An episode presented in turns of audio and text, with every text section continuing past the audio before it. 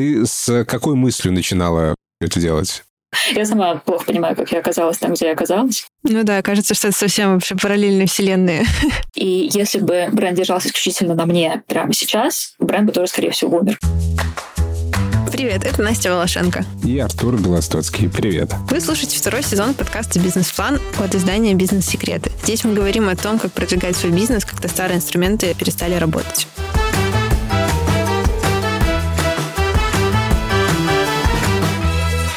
Мы с Настей оба работаем в компании Тиньков, но еще мы предприниматели. Настя чуть побольше предпринимателя, а я поменьше. Да, мы с мужем и с еще одним партнером делаем парусную школу в Ладморе в Владивостоке. А я до недавних пор руководил студией подкастов, а сейчас делаю проект «Школа подкастинга». В каждом выпуске мы зовем предпринимателей-экспертов, которые рассказывают про разные стороны продвижения бизнеса. И моя задача в этом сезоне — найти новые способы продвижения и придумать, как раскачать свою парусную школу к следующему лету. И в этом сезоне в каждом выпуске Настя получает домашку и пытается что-то в своем бизнесе улучшить. И в прошлом выпуске мы с тобой говорили с Ильей Волковым о том, зачем бизнесу вкладываться в дизайн, и придумали с тобой три домашних задания. Определиться, нужен ли тебе полный редизайн, или достаточно немножко доработать то, что есть, поискать дизайнера, которому можно доверить эту работу, и подумать, как именно вы с партнерами хотите выразить ваши ценности в дизайне. Так как у нас этот сезон э, проходит в формате реалити, то скажу честно, что с момента записи предыдущего выпуска наши приоритеты несколько поменялись, и после событий 21 сентября, которые добавили нам новых э, горящих проблем, приоритет работы над редизайном снизился. Поэтому пока что мы не сильно много времени тратили на то, чтобы найти ответы на эти вопросы, и вопрос с редизайном отложили до того момента, как оперативные проблемы решатся. Это все я к чему, что домашнее здание я не сделала сделала. Ну, хоть не собака съела дневник. Ну, ну я считаю, что мое оправдание лучше, да.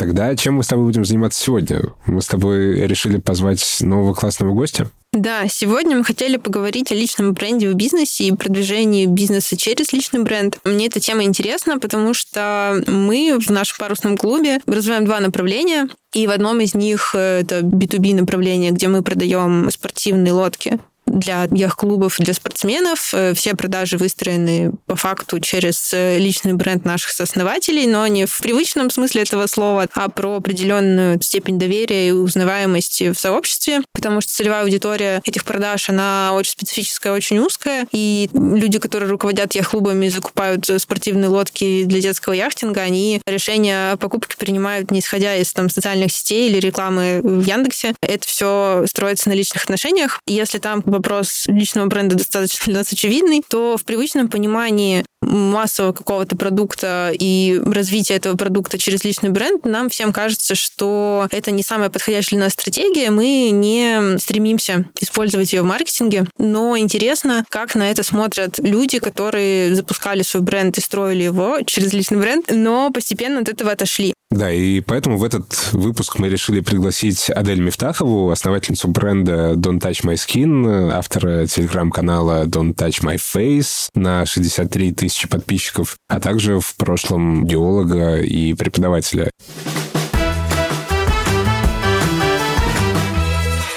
Адель, привет. Привет. Привет. Адель, мы, когда готовились, а мы готовились, мы заметили, что ты в интервью часто говоришь, что публичность вообще дается тебе тяжело. И, собственно, поэтому мы особенно ценим, что ты к нам пришла. Но мне очень хочется спросить, а зачем ты продолжаешь ходить на интервью? Я хожу на интервью крайне редко сейчас. Это происходит раз в несколько месяцев, наверное. Хотя запросов на интервью приходит довольно много, особенно после 24 февраля, когда абсолютно все медиа начали писать о том, как же нам спасать российскую экономику. Мне по три раза в день приходили запросы на интервью от всяких разных изданий. Но иногда точнее почти всегда. Буквально из письма журналиста сразу понятно, зачем он мне пишет и какие намерения у этого интервью вы просто в письме объяснили, зачем вам это надо и почему вы хотите со мной поговорить. Поэтому я согласилась поговорить. Но иногда я понимаю, что просто нужно интервью с кем-то, кого, возможно, люди знают как представители бизнеса. И это мне уже не очень интересно. А если я понимаю, что из разговора, возможно, я тоже что-то получу, мне кажется, что из нашего разговора сейчас я тоже могу что-то получить, не только вы от меня, но и я от вас, то это тоже, конечно, интересно.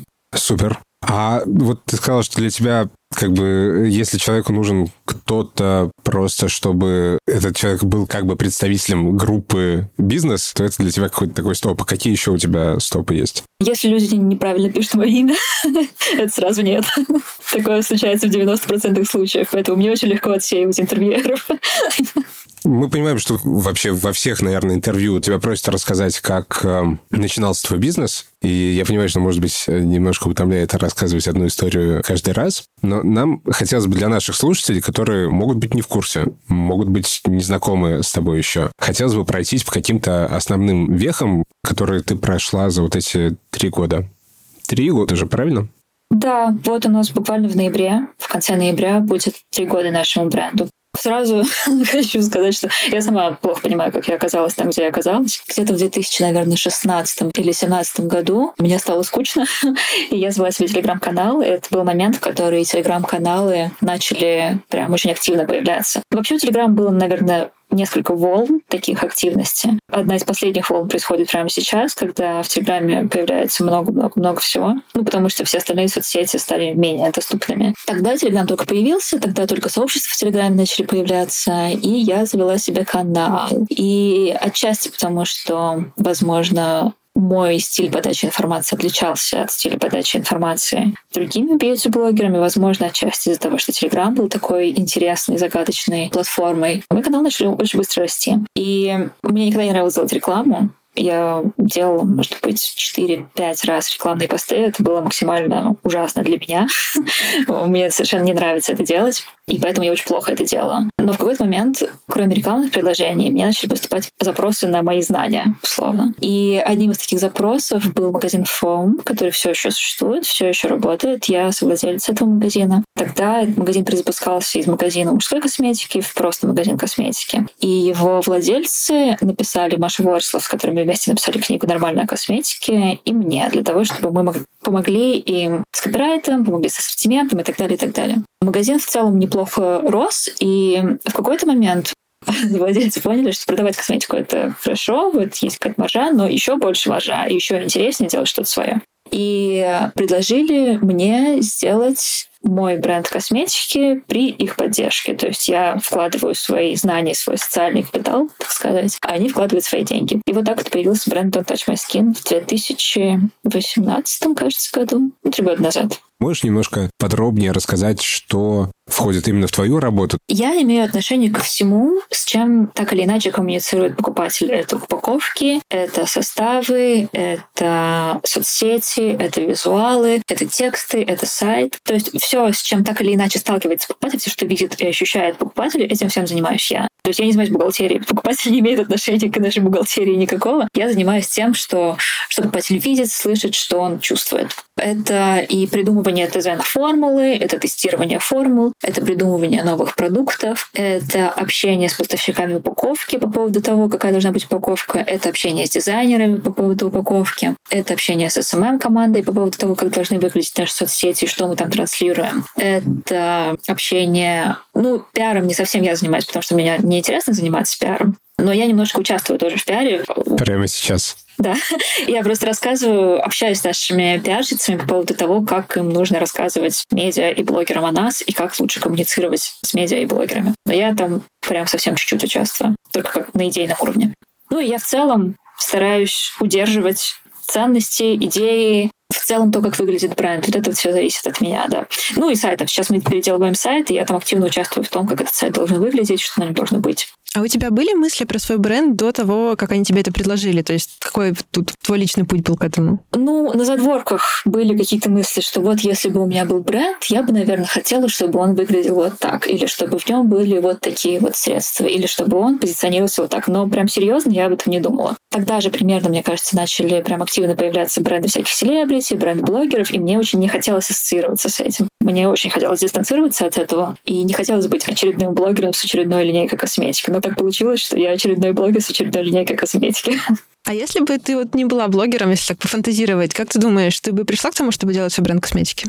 Нет, не думаю. Не думаю. Я думаю, что я бы сейчас работала либо в академии и занималась научной работой и писала свою диссертацию, которую никто никогда бы не прочитал, кроме меня, либо я работала бы в какой-нибудь нефтяной корпорации. Я очень рада, что этого не произошло. А я правильно понимаю, что ты начала свой вести блог, когда еще работала в нефтяной сфере и в какой-то момент закончила эту работу и полностью ушла в косметику? Вот когда это произошло? Да, я начала вести блог когда еще очень активно работала в нефтянке, я тогда преподавала в МГУ и занималась инженерными проектами, поиском разведкой. Бренд я начала тоже, когда я еще работала в нефтянке. И окончательно из нефтянки я ушла ровно во время пандемии, потому что тогда не было особо работы, мы не ходили в офис, и это был какой-то такой удобный, плавный переход, что мы сейчас не работаем, и после пандемии я тоже работать не буду. Ну, то есть в 2020 году, получается, я окончательно ушла. Но я до сих пор общаюсь со своими коллегами, это очень приятно. Но я смотрю на них и очень радуюсь тому, что я больше не работаю там. Просто это так отличается от того, что я делаю сейчас. Сейчас я гораздо больше довольна тем, чем я занимаюсь, чем тогда. Ну да, кажется, что это совсем вообще параллельные вселенные. Но при этом многие из них, я бы сказала, что даже большинство из них обожают свою работу и наслаждаются тем, что они делают. И за этим тоже очень приятно наблюдать. Мне э, хочется еще спросить тебя про телеграм-канал. Как человек, который много раз начинал вести телеграм-канал и всякие разные блоги еще со времен ЖЖ пытался вести, и всегда это как-то заканчивалось довольно быстро. Но был момент, когда я очень много и регулярно писал. Это когда я начинал изучать вот тему подкастов. Я с нуля туда вошел, очень много читал, слушал и делал, и мне хотелось делиться. Ну, то есть было вот такое побуждение, ребят, смотрите, что я узнал. А ты с какой мыслью начинала это делать? С абсолютно такой же мыслью. Мне очень хотелось поделиться тем, что я вот сейчас узнала. И в основном это были не самые, скажем, качественные знания, потому что у меня нет до сих пор и не было тогда особой компетенции там, про уход за кожей, про косметику и так далее, потому что у меня нет образования, нет достаточных знаний. Но меня так все это захватывало, и мне так хотелось рассказать это людям, что меня прям это двигало писать и писать и писать. Но сейчас этого уже особенно нет, поэтому я сейчас практически не веду свой канал. Но я думаю, что да, вот этот вот блог как канал между вашими знаниями и передачей этих знаний другим людям, это, мне кажется, один из самых эффективных способов вести канал, потому что это мотивирует и вас, это делает вас интересным, это делает информацию интересной, еще и обогащает вас лично. Ну, а тебе хотелось, чтобы у тебя было сколько-то десятков тысяч подписчиков, или ты была готова это вести как какую-то свою собственную записную книжку просто? Нет, я никогда не следила за подписчиками. Я до сих пор не знаю, сколько у меня там подписчиков. Я даже не смотрю на это, честно. Я не воспринимала канал как что-то, что поможет мне, не знаю, зарабатывать деньги или заработать популярность, потому что у меня нет запроса на это. У меня была достаточно хорошая зарплата в нефтянке, я супер интроверт, я не очень люблю общаться с людьми, которых я не знаю, поэтому запроса на популярность у меня не было, и запроса на деньги у меня тоже не было, поэтому я просто вела, потому что мне нравилось его вести. А когда появился бренд и канал в каком-то смысле стал да, источником продаж и публичности этого бренда, поменялось ли что-то в твоем отношении к тому, что ты пишешь, публикуешь? Когда мы запускали бренд когда мы говорили про маркетинг, я с самого начала сказала, ребят, я понимаю, что мой канал и моя какая-то там небольшая публичность — это толчок для продаж. Разумеется, нет в этом сомнений. Но мне хотелось бы, чтобы в какой-то момент мы начали уходить от этого. И мы сейчас уже ушли от этого, мне кажется, достаточно далеко. Было понятно, что я буду стартом продаж, и что я буду что-то писать. И мне хотелось что-то писать, потому что я сделала такую большую вещь, мне хочется этим поделиться. Мне хочется поделиться своими намерениями, своими мотивами, почему я все это делаю, почему я делаю так, а не по-другому. Да, но мне с самого начала было понятно, что я буду делать это какое-то время, а потом, скорее всего, перестану. Ну, то есть ты уже на старте закладывала какую-то систему, чтобы там, развитие бренда и маркетинг бренда строился отдельно от твоей личности? Да, потому что мне кажется, что строить бренд на личности одного человека, если ты не Ким Кардашьян, это достаточно неустойчиво. Потому что человек меняется, его взгляды меняются, и иногда может произойти такое очень мощное расхождение между твоей личностью и брендом, который на тебе стоит. И мне кажется, что бренд должен быть самодостаточным. Неважно, что это за бренд косметика, одежда, яхта, неважно. Бренд должен быть самодостаточным, он должен уметь существовать сам по себе, на мой взгляд. И мне немножко грустно, когда я вижу бренды, которые строятся исключительно на личности какого-то человека и больше ни на чем. Слушай, а почему это так важно? Ну, вот я, может быть, глупый вопрос задам, но, э, ну окей, твои ценности поменялись, бренд хорош в том виде, в каком он есть, и, ну, окей, ты можешь его продать или закрыть и открыть какой-то новый бизнес, который будет соответствовать э, твоим ценностям. Да, проблема в том, что в этом бизнесе участвую не только я, там довольно много людей, много сотрудников. И мне кажется, что мы все несем за них ответственность. Мы все владельцы бренда несем ответственность за существование этого бренда, за устойчивость этого бренда, за то, насколько приятно людям в нем работать. И мои ценности достаточно сильно поменялись и ушли в сторону от косметики прямо сейчас. И мои интересы ушли в сторону от косметики прямо сейчас. И если бы бренд держался исключительно на мне прямо сейчас, бренд бы тоже, скорее всего, умер, потому что мне не очень интересна косметика как пользователю. Мне интересна косметика как продукт, мне интересна косметика как вещь, которую можно придумать. Мне интересна она с точки зрения, даже не с точки зрения продаж, а с точки зрения создания чего-то. Вещь, которую я придумываю. Как пользователю мне не особо интересно. И опять же повторюсь, если бы бренд стоял только на мне и на моих взглядах, он бы, наверное, не смог сейчас существовать. Мне лично, как создательнице бренда, очень важно, чтобы бренд умел существовать сам по себе и был самодостаточным. Потому что мне всегда хотелось создать что-то, что больше меня. Можешь поподробнее рассказать про то, как вы строили процесс перехода от продаж через личный бренд, да, через твою публичность к какой-то независимой самостоятельной системе? Мы часто не строили никакой процесс, это не было каким-то стратегическим планом. Мы в какой-то момент позвали отличного маркетолога и она посмотрела на все, что мы делаем, и предложила несколько концепций, как мы можем разговаривать, как мы можем говорить о том, что мы делаем. И мне это тоже все оказалось очень близко, и мы начали строить свою коммуникацию с покупателем с какой-то новой стороны. Не то, что Адель сказала, что это хорошо, значит, вы должны купить этот крем, а мы вот вложили вот такие вот знания, такие ресурсы, мы вложили вот столько сил в этот продукт, и поэтому он хороший, вам стоит обратить на него внимание. То есть, мне кажется, уже прям в первый год существования бренда риторика Адель это сделала, значит, это хорошо, надо это купить, начала уходить. Отчасти потому, что я лично очень просила нашу команду так не говорить. И отчасти потому, что наша маркетологиня Даша придумала очень красивые истории, очень красивые способы коммуникации. Без специалистов, в общем, не обошлось.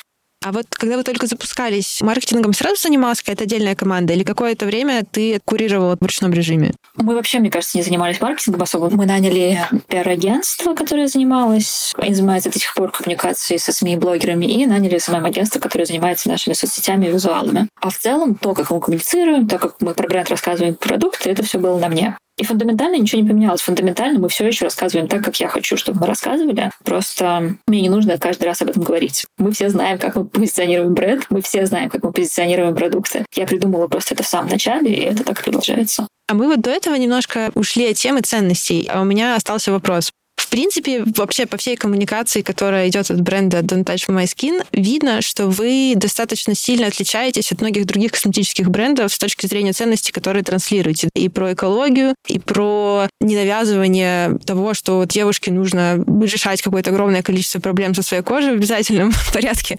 А можешь вот про это рассказать? Как ты считаешь вообще те ценности, которые ты заложила в этот бренд, они помогают с точки зрения бизнеса вам? Или все-таки сначала ценности, потом деньги? Это очень сильно зависит от того, что мы называем положительными сторонами развития бренда, скажем так. Если говорить про продажи и про широту аудитории, то нет, это не помогает. К сожалению, агрессивный маркетинг работает намного лучше, когда вы абсолютно везде и со всех щелей льетесь на покупателей, конечно же, это работает лучше и дает больше продаж. Но просто я очень аутентичный человек, и мне очень тяжело транслировать что-то, во что я не верю. Меня прям корежит все изнутри, когда мне нужно сказать что-то, во что я не верю. Поэтому я стараюсь этого не делать. Мне кажется, что это очень хорошо помогает сохранять лояльность аудитории. То есть user retention у нас достаточно большой, потому что если человек попробовал одну-две баночки и проникся какими-то там ценностями нашими, то, скорее всего, он с нами останется надолго, типа на несколько лет точно. Да, повышению лояльности это очень сильно помогает. Повышению продаж и расширению аудитории я бы не сказала.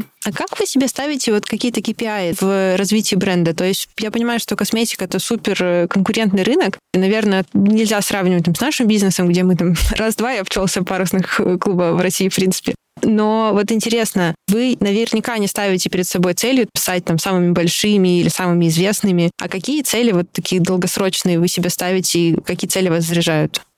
Изначально у нас была цель вырастить бренд до какого-то там уровня и продать его потому что мы понимали, что нам будет интересно заниматься этим брендом еще ну, 3, 5, может быть, 7 лет. И через какое-то время просто захочется его продать и делать что-то еще новое интересное. А сейчас стало понятно, что это уже невозможно, потому что продавать бренд некому. И сейчас мы поменяли наш э, путь, так сказать, и мы хотим делать дивидендный бизнес, то есть бизнес, который приносит доход shareholderам, владельцам, короче. Да, сейчас у нас есть цель вырасти до скольки-то там, не знаю, условно, миллиардов рублей. А что после этого будет, мы не знаем, потому что горизонт планирования у нас у всех сейчас сократился до недели. Поэтому мы можем все еще хотим планировать. Сможем ли мы исполнить эти планы, мы не знаем. Как э, ваш бизнес чувствует себя сейчас? Как чувствуешь себя ты в связи с тем, как чувствует себя бизнес э, в свете вот всего происходящего за последние сколько уже, 8 месяцев?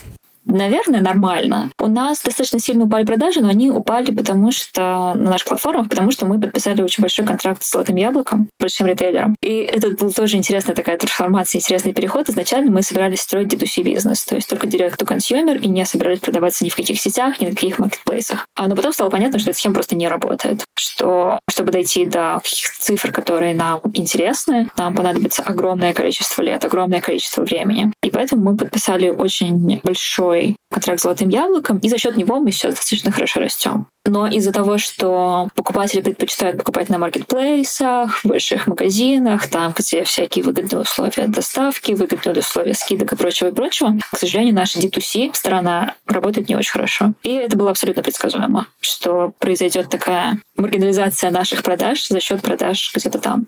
Адель, слушай, я не могу не спросить тебя, а как это повлияло на производство, потому что я и от подруг слышала, и сама сталкивалась, так скажем, с тем, что не все позиции есть в наличии, и многие из них, как я понимаю, будут в наличии не скоро. Что вот вообще происходит? Можешь ли ты рассказать изнутри, если это не секрет?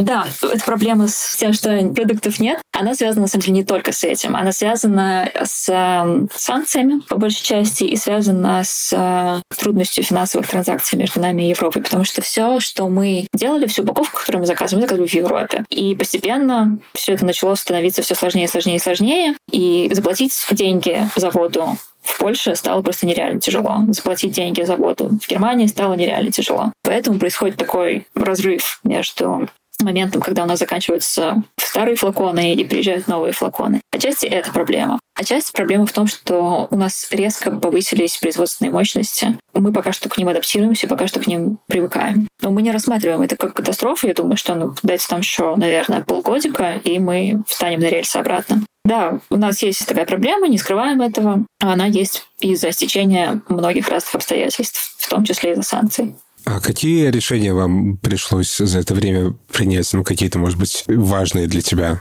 Самое важное тяжелое решение для меня — это перевод производства в Китай. А не самой косметики, а упаковки. Мы работали с немецким производителем RPC. Это один из самых больших производителей упаковки. И у них есть огромное количество всяких сертификатов устойчивости. У них супер хорошо налаженные процессы. И мне очень нравилось с ним работать. Но из-за того, что наше сотрудничество стало настолько тяжелым, нам пришлось отказаться от этого потому что все происходит очень долго, очень мучительно, очень тяжело. И нам поэтому пришлось перейти на китайское производство. Мы нашли в Китае отличный завод, который мне кажется, тоже ничего. В Китае вообще сейчас есть производства, которые смотрят в эту сторону устойчивого развития, которые получают сертификаты, переживают за это. То есть там уже формируется какой-то рынок вот более близкий к европейскому. Да, ну вообще сама вся эта индустрия сертификатов, она достаточно спорная. Получение сертификата на самом деле ничего не говорит о бизнес-практиках заводов или компаний. Ну, даже в Китае есть такое, конечно. И я не помню название этих сертификатов, но типа у нашего нового завода, с которым работаем, есть эти сертификаты. Насколько эти сертификаты действительно показывают какую-то реальную картину, это отдельный вопрос. Но то же самое можно сказать и про немецкие заводы. И поэтому мы сейчас переходим на новую упаковку, новую просто супер эксайтинг упаковку, самая потрясающая упаковка, которую вы видели. Это хорошая страна, что мы перешли к новый завод, и у нас будет новая упаковка, которая в тысячу раз лучше предыдущей. Но это достаточно болезненный переход, конечно, потому что он долгий, что он занимает много денег, он занимает много времени. Нужно налаживать новые связи с новыми менеджерами, нужно понимать, как с ними общаться. С китайскими менеджерами там тоже есть своя специфика общения. Но я думаю, что еще пару месяцев, и мы его завершим.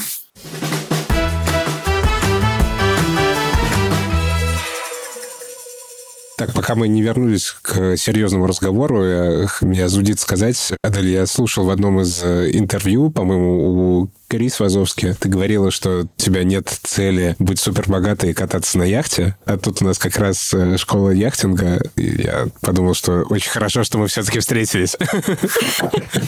Не, ну это же такое, это же такое стереотипное видение роскошной богатой жизни. Да, я думаю, что это речь про разные яхты. Да, да, да, про, а, это разные яхты? Речь про владение яхтой, я думаю, в моем случае.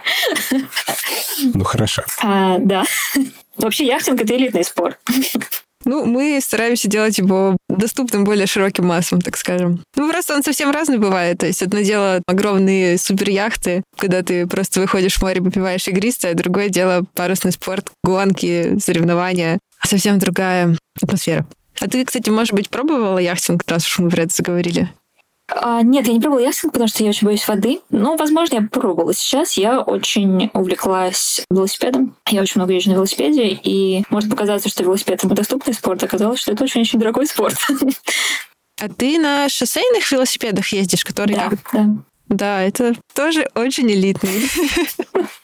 Слушайте, а просветите человека, который не ездит ни на каком велосипеде. В чем там замес? Ну, а, стандартные городские велосипеды, на которых люди обычно в городе ездят, называются как бы пляжный крузер. Я не знаю, как точно они по-русски называются. Такие вот. Сидите как на диване едете. А гоночные велосипеды, они гораздо легче. Там используется гораздо более прогрессивный материал, в том числе там карбоновые рамы, например. И все это просто нереальных денег стоит. То есть, там, условно, самый дешевый шоссейный велосипед такого среднего уровня стоит, наверное, не знаю, от полутора тысяч долларов.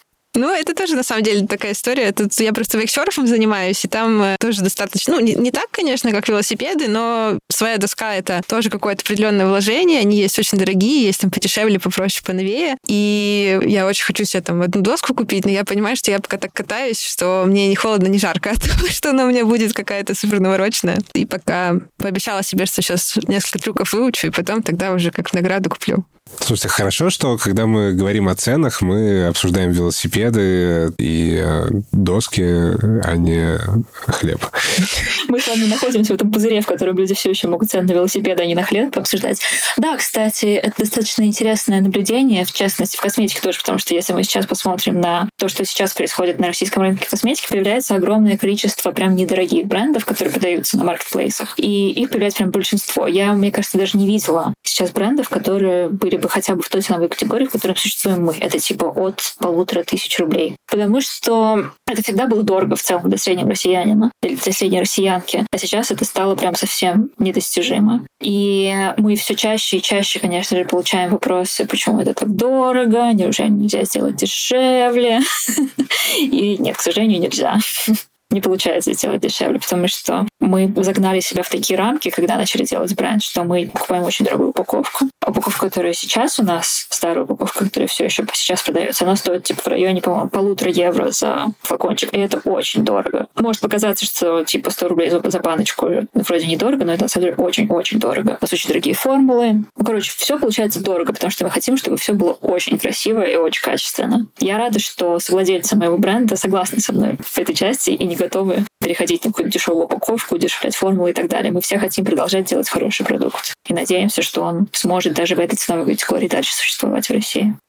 А вы когда-нибудь с партнерами, вот ты просто сказала про то, что классно, что они тебя в этом поддерживают, расходились в представлении о том, как нужно делать те или иные вещи там в продукте, в маркетинге на ценностном уровне? Или вы здесь смотрите в одну сторону всегда? Мы очень четко разделяем, кто чем занимается. Каждый должен делать свою работу. Я делаю свою работу, занимаюсь позиционированием бренда. Второй мой директор занимается финансами. Третий директор занимается в целом там, операциями глобально. И мы не рассказываем друг другу, как делать работу когда был февраль, мы разместили несколько постов, слегка политизированных, скажем так. У нас произошел разговор, что мы не можем пока себе позволить так делать. И, скорее всего, в будущем тоже не сможем позволить себе так делать. Нам пришлось убрать эти посты. Ну, и тут я тоже могу всех понять, потому что тут как бы несу ответственность не только я, как представительница бренда, не только у меня лично будут последствия. Будут последствия там у 30-50 человек, которые работают в нашем офисе. Так что не было конфликта, мы просто все это обсудили и убрали. А так, в целом, мы изначально понимали, что мы Каждый делает свою работу.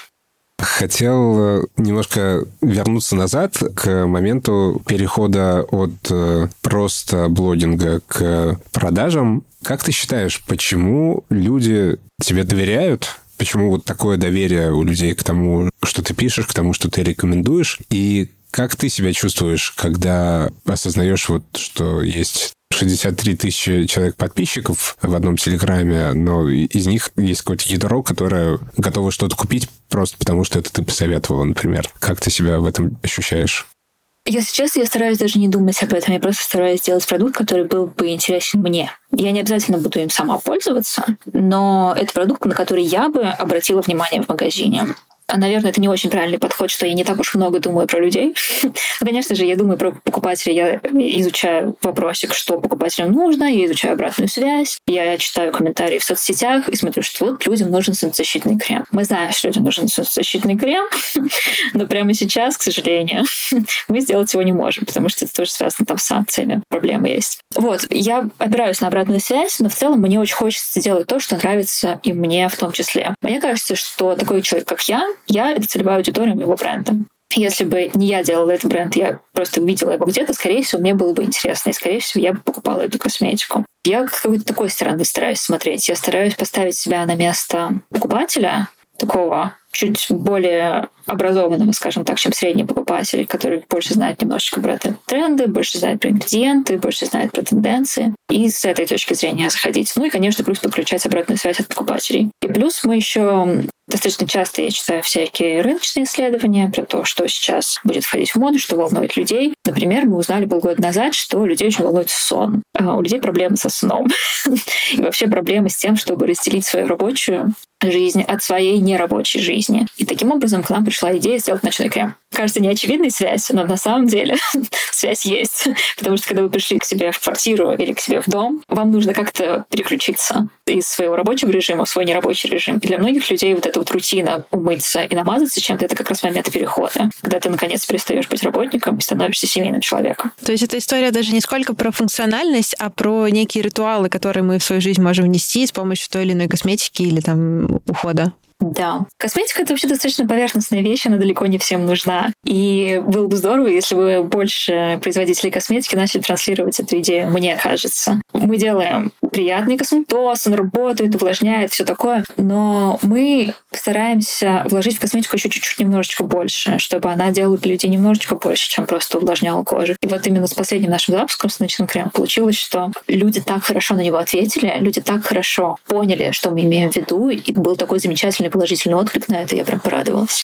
У тебя есть какая-то гипотеза о том, как доверие к тебе, как оно возникает? Потому что, мне кажется, это и про доверие к человеку, и про доверие к бренду. Это же тоже важная штука его создать. Как бы в твоем случае это отчасти перенос доверия к тебе а, на доверие к бренду. Но в случае с новыми клиентами, которые тебя не знают, вы его создаете с нуля. У тебя, может быть, есть какое-то представление о том, как этот механизм создания доверия работает? Это очень хороший вопрос. К сожалению, вы не получите никакого доверия к бренду косметики, если человеку не нравится ваша косметика. Мне кажется, это какая-то базовая вещь. Ну, доверие начинается, во-первых, с доброты, когда вы не пытаетесь впихнуть человеку то, что вы делаете любыми способами, когда вы говорите, вот у нас есть продукт, он замечательный, если вы его попробуете, будет здорово, если нет, тоже окей, вы имеете полное право. Мне кажется, что очень много начинается с доброты, да, потому что невозможно убедить человека в чем-то, не будучи при этом добрым. Мы стараемся с этого начинать. Мы стараемся быть невысокомерными, подтверждать фактами то, что мы говорим. Мы стараемся не выдумывать всякие стереотипы, не работать на стереотипах. И мне кажется, что отчасти от этого тоже много доверия появляется. Но еще у нас огромное количество бесплатных пробников. Можно в магазин прийти, бесплатно взять все, что хотите, попробовать. Магазины, в смысле, это в какие-то партнерские магазины или в ваши собственные? У нас есть свой магазин Фом на Маяковской, наш бутик. Можно просто прийти, попросить пробник любого средства, которое вам хочется попробовать, мы вам дадим его бесплатно. Есть ли у вас какое-то четкое понимание того, как вы отстраиваетесь от конкурентов? Ну вот все же я продолжу свой вопрос про то, что косметика — это там, супер насыщенная среда. Как вы вообще с этим работаете?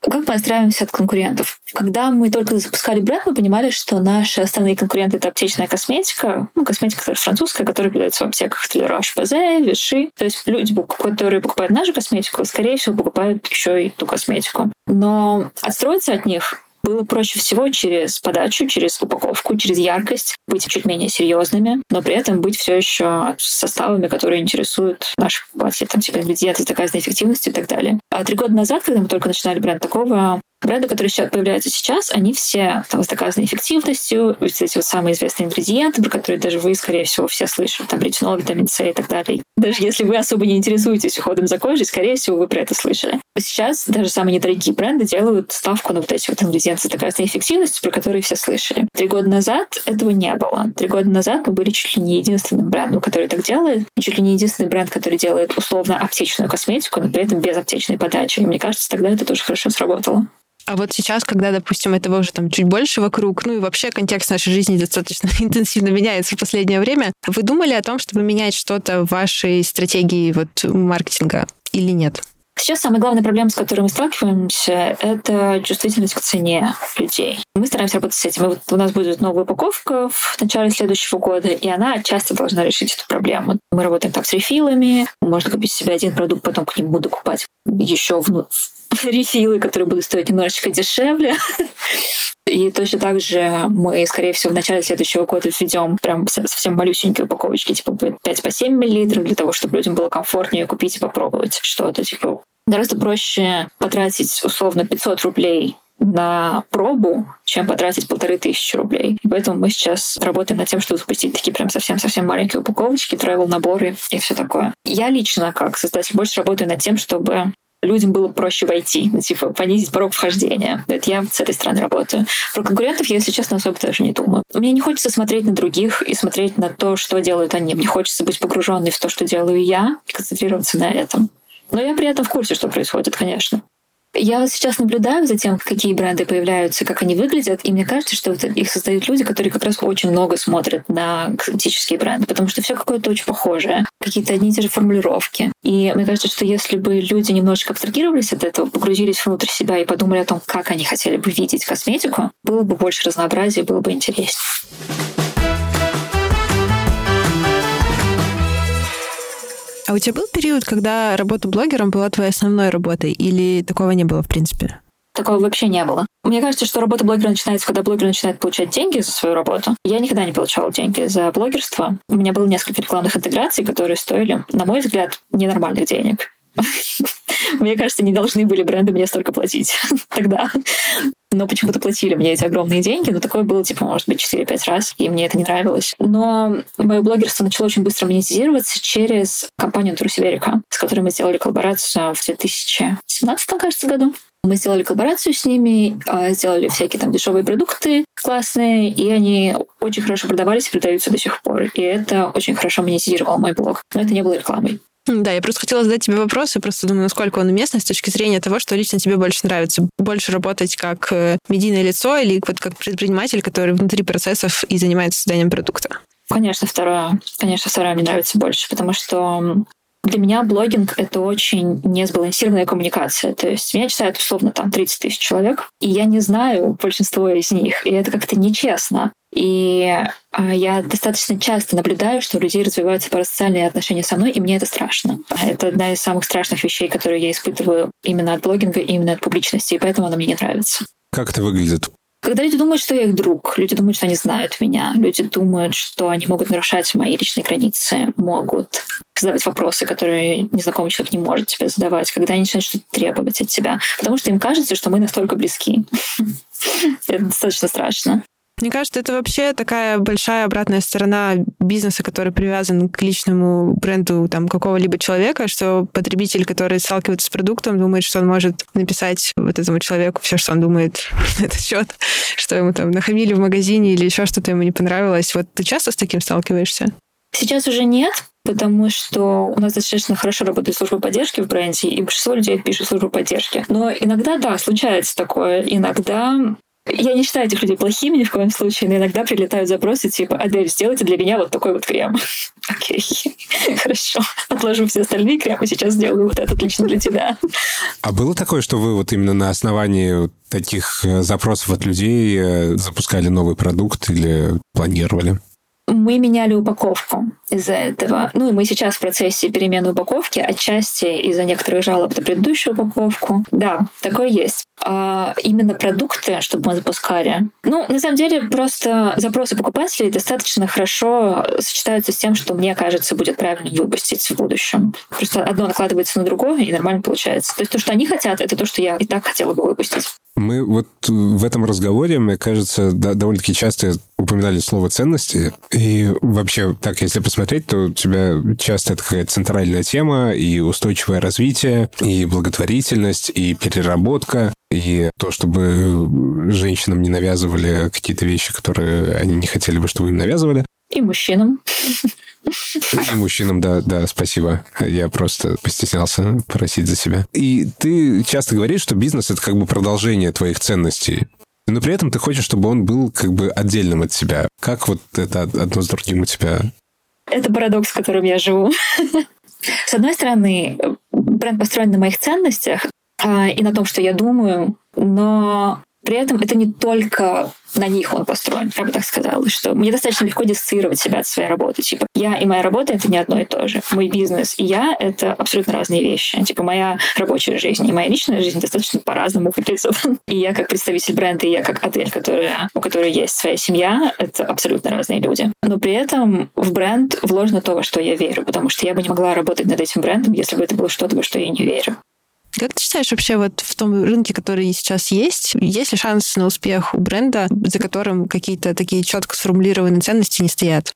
Это так интересно. В общем, я сейчас получаю вторую магистрскую в сфере наука бизнеса. И больше всего мы занимаемся чтением всяких этических трудов. И недавно я прочитала книжку, которая называется «Волк капитализм». Она про то, как корпорации включают в свою стратегию и свою коммуникацию вещи и темы, которые напрямую не связаны с деятельностью этого бизнеса. То есть там условно там H&M спасает детей. И современные академики, которые работают в устойчивости, очень жестко критикуют это. Потому что, ну, во-первых, это очень много лицемерия. И Чудай может сколько угодно рассказывать про то, как он выращивает органический хлопок и помогает детям, но на самом деле он производит гигантское количество одежды, которая оказывается на свалках после одного использования, либо вообще без использования. А с другой стороны, есть теория, что таким образом глобальные корпорации, не маленький бизнес, как мой, а глобальные корпорации, как, я не знаю, Shell или что-нибудь еще, они таким образом пытаются заместить роль государства. То есть они видят, что есть какая-то проблема в обществе, и вместо того, чтобы подталкивать государство решать эту проблему, они берут эту функцию на себя. Типа государство не готово спасать детей прямо сейчас, поэтому мы возьмем на себя эту роль. И это одна из самых больших критик такого подхода бизнесов а, в современной науке об устойчивости и бизнесе. Я в последнее время очень много про это думаю. Нужно ли вообще бизнесу вписываться в такие вещи? Нужно ли бизнесу заниматься благотворительностью? Потому что один из самых известных экономистов Милтон Фридман говорил о том, что бизнесу нужно заниматься бизнесом. Главная работа бизнеса — это увеличивать профит. И никакими другими вопросами бизнесу заниматься не надо. Но сейчас бизнес, очевидно, переходит на какую-то другую область, начинает заниматься социальной ответственностью, начинает заниматься CSR, Corporate Social Responsibility, корпоративной социальной ответственности. И корпоративная социальная ответственность — это вообще крайне лицемерная область. Потому что все, что делают корпорации, и близко не перевешивает вред, который они наносят миру и социуму. Поэтому я начала об этом думать и с точки зрения своего малюсенького бизнеса тоже. И я вот сейчас в такой прострации. Я не понимаю, нужно ли мне этим заниматься. С одной стороны, я строю бизнес и строю свою жизнь в государстве, которое не особенно озабочено социальными проблемами и экологическими проблемами. И кажется логичным, что мне, наверное, нужно внести в это что-то со своей стороны. Но с другой стороны, это только усиливает игнорирование государством этих проблем. Мы говорили о том, что ты как-то транслируешь свои ценности через бизнес. А происходит ли какая-то обратная вещь, то, что бизнес тебя заставляет пересматривать ценности, приобретать новые, отказываться от каких-то? Очень интересно, что мое новое образование, которое называется устойчивый менеджмент, на самом деле вообще не про устойчивый менеджмент, оно про этику и философию устойчивости. Я вижу просто огромный разрыв между тем, о чем мы говорим как академики, о чем я говорю как Адель, которая вот сейчас с вами разговаривает, и Адель, которая занимается бизнесом, потому что это такой огромный разрыв. Я могу иметь какие угодно ценности, я могу говорить сколько угодно про not-for-profit бизнесы, я могу сколько угодно говорить про благотворительность, но бизнес существует за счет продаж, и в нем очень важны продажи. То есть, с одной стороны, мне хочется быть вот этим хорошим человеком, который придумает про всеобщее благо, но с другой стороны, есть определенные механизмы, по которым работает бизнес. И вот этот разрыв я пытаюсь для себя сократить с помощью этого образования, но пока что не очень получается. Как взять все красивые идеи идеи об устойчивости, все идеи социальной справедливости и интегрировать их в бизнес, это вообще огромная большая проблема для меня. Когда ты шла получать это образование, ты сразу ставила перед собой такую задачу? Или это скорее был какой-то твой внутренний запрос разобраться в этом глубже, без обязательного применения в бизнесе? Мне просто хотелось что-нибудь новое узнать. Я закончила МГУ, училась 6 лет в МГУ, и образование в МГУ не было для меня оптимальным, оно не было очень интересным. Ну и в целом, как все образование, почти все образование в России, оно не очень ориентировано, на самом деле, на то, чтобы студенты получали знания. И мне хотелось получить какой-то новый опыт образования, я вот прямо сейчас и получаю. Мне просто хотелось что-нибудь новое, интересное узнать. Ну, то есть ты не прям вот целенаправленно, чтобы внедрить технологию устойчивого развития в бренд косметики? Я понимала, что это будет очень тяжело с самого начала. И некоторые наши устойчивые решения прямо сейчас обходятся нам просто в огромные деньги, например, на нашу программу переработки. И эта программа переработки не приносит нам ничего. Ты говоришь, не приносит ничего. Вот, то есть вы как-то пытались посчитать, э, насколько это увеличивает лояльность или ретеншн, и поняли, что не приносит? Или вы как-то даже не совсем понимаете, как это цифровать? Мы просто видим, реагируют люди на наши а, рассказы об этом или нет. И нет, не реагируют. Но приносят. Ну, люди, да, приносят баночки, безусловно, потому что у нас есть 10% скидки в обмен на баночку. Мне кажется, это одна из самых главных мотиваций. И тут, опять же, я не обвиняю людей в том, что они неосознанные. А как бы мы живем в такой реальности, в которой большинству людей нужно думать о том, где им взять деньги на гречку. И только уже потом, возможно, когда-нибудь они смогут задуматься о том, в какой упаковке они покупают эту гречку. То есть я не, абсолютно не виню людей. До этого mindset а еще нужно прям доехать и находиться в безопасности, в уюте, глобально мы очень далеки до того, чтобы об этом переживать. Но основная мотивация людей приносить баночки — это скидка. Есть люди, я лично знаю в лицо этих людей, которые приносят баночки, потому что им очень важно, чтобы эти баночки оказались чем-то ценным потом. А, но их меньшинство. Ну и опять же, я считаю, что это нормально для нас сейчас.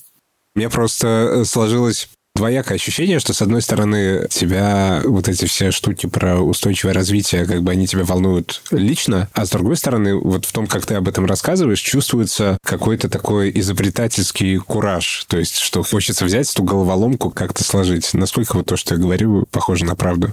У меня есть огромное количество очень красивых идей о том, как должен выглядеть бизнес, как должен функционировать. И мне прям очень интересно с помощью моего нынешнего образования в том числе попытаться превратить это в реальность. Потому что пока все эти красивые идеи интегрировать в бизнес достаточно сложно, потому что это дорого, и потому что в России особенно на это нет запроса. Но да, мне очень хочется работать над устойчивостью, мне очень хочется работать над устойчивостью глобально, а не только в своем бизнесе. И в устойчивости вообще в целом огромное количество нюансов. Это же не только переработка, и не только сокращение выбросов СО2. Это в целом то, как мы смотрим на мир.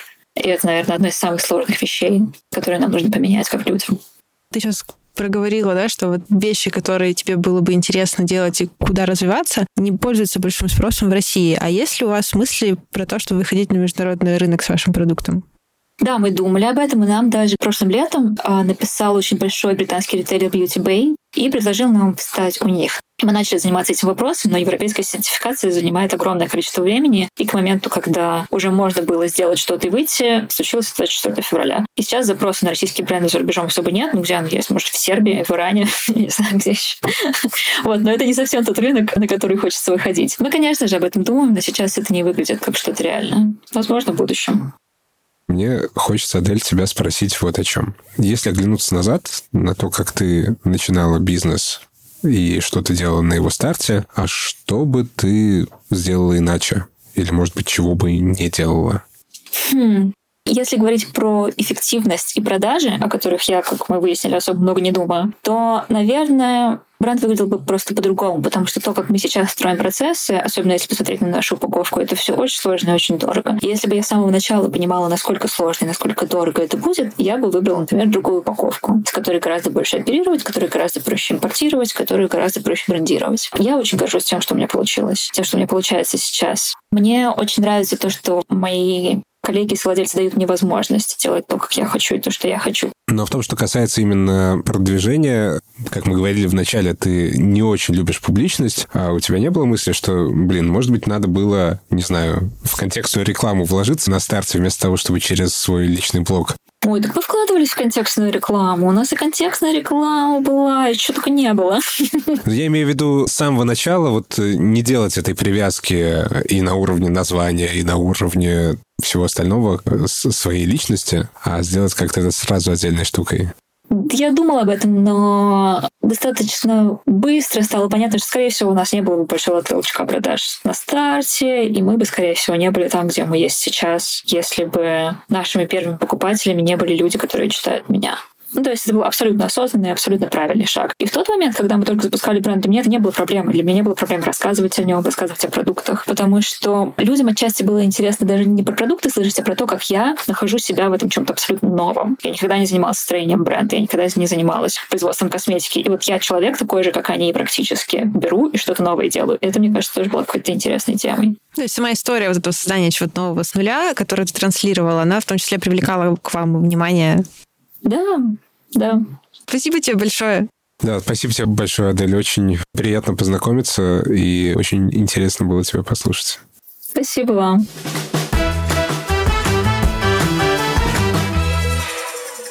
Слушай, для меня этот разговор почему-то получился не столько про личный бренд э, и вообще про бренд, сколько как такая немножко психотерапия. Вот знаешь, как бывают такие люди, которых слушаешь и как-то успокаиваешься, потому что видишь, что у них как-то в голове все так очень аккуратно уложено. Да, там есть какие-то парадоксы, но в целом как-то все очень четко и по полочкам. И это внушает какую-то сверхъестественную уверенность в, даже не знаю, в себе или в завтрашнем дне, в чем-то. Вот просто какое-то такое чувство уверенности после нашего разговора с Адель. Да, я согласна с тобой. Для меня в этом разговоре стала очень ценным мысль про то, что когда ты предприниматель, создаешь какой-то продукт, не нужно так уж много оглядываться по сторонам, переживать за то, что делают твои конкуренты, как они строят маркетинг, а что у кого запустилось. И нужно сосредотачиваться на себе, своем мироощущении, какой-то своей аутентичности, которую ты транслируешь через продукты, которые ты делаешь. И не так много ресурсов тратить на анализ рынка, сколько на погружение в свои ценности и генерацию идей, как ты эти ценности можешь лучше транслировать через то, что ты делаешь.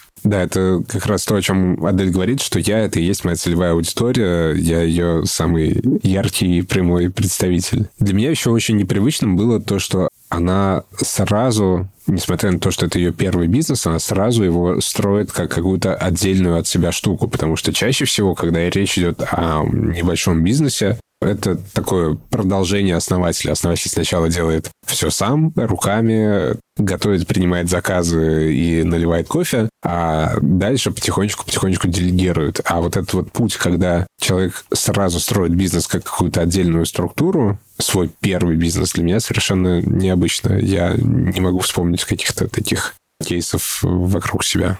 Как тебе вот эта мысль, как это у вас в бизнесе? Я думаю, что здесь эм, нужно всегда да, иметь в виду контекст. И когда есть партнерство с какой-то более крупной компанией на старте, то она тебе дает определенные ресурсы. Мы в этом смысле тоже начинали, наверное, не совсем с нуля, потому что когда запускали парусный клуб, мы его делали в, тоже в партнерстве, и со стороны партнера был определенный вклад базы, да, это сам яхт-клуб, в котором мы размещаемся, это возможность э, доступ к лодкам, и это определенный boost, который нам позволяет делать то, что мы делаем. Условные там люди с улицы, которые решили бы открыть свою парусную школу просто где-то, вряд ли имели бы те ресурсы, которые мы имели на старте. И я думаю, что вот ну, это всегда вопрос партнерства и того, с кем ты это делаешь в партнерстве. Есть ли какие-то штуки из разговора с Адель, которые тебя навели на какие-то мысли,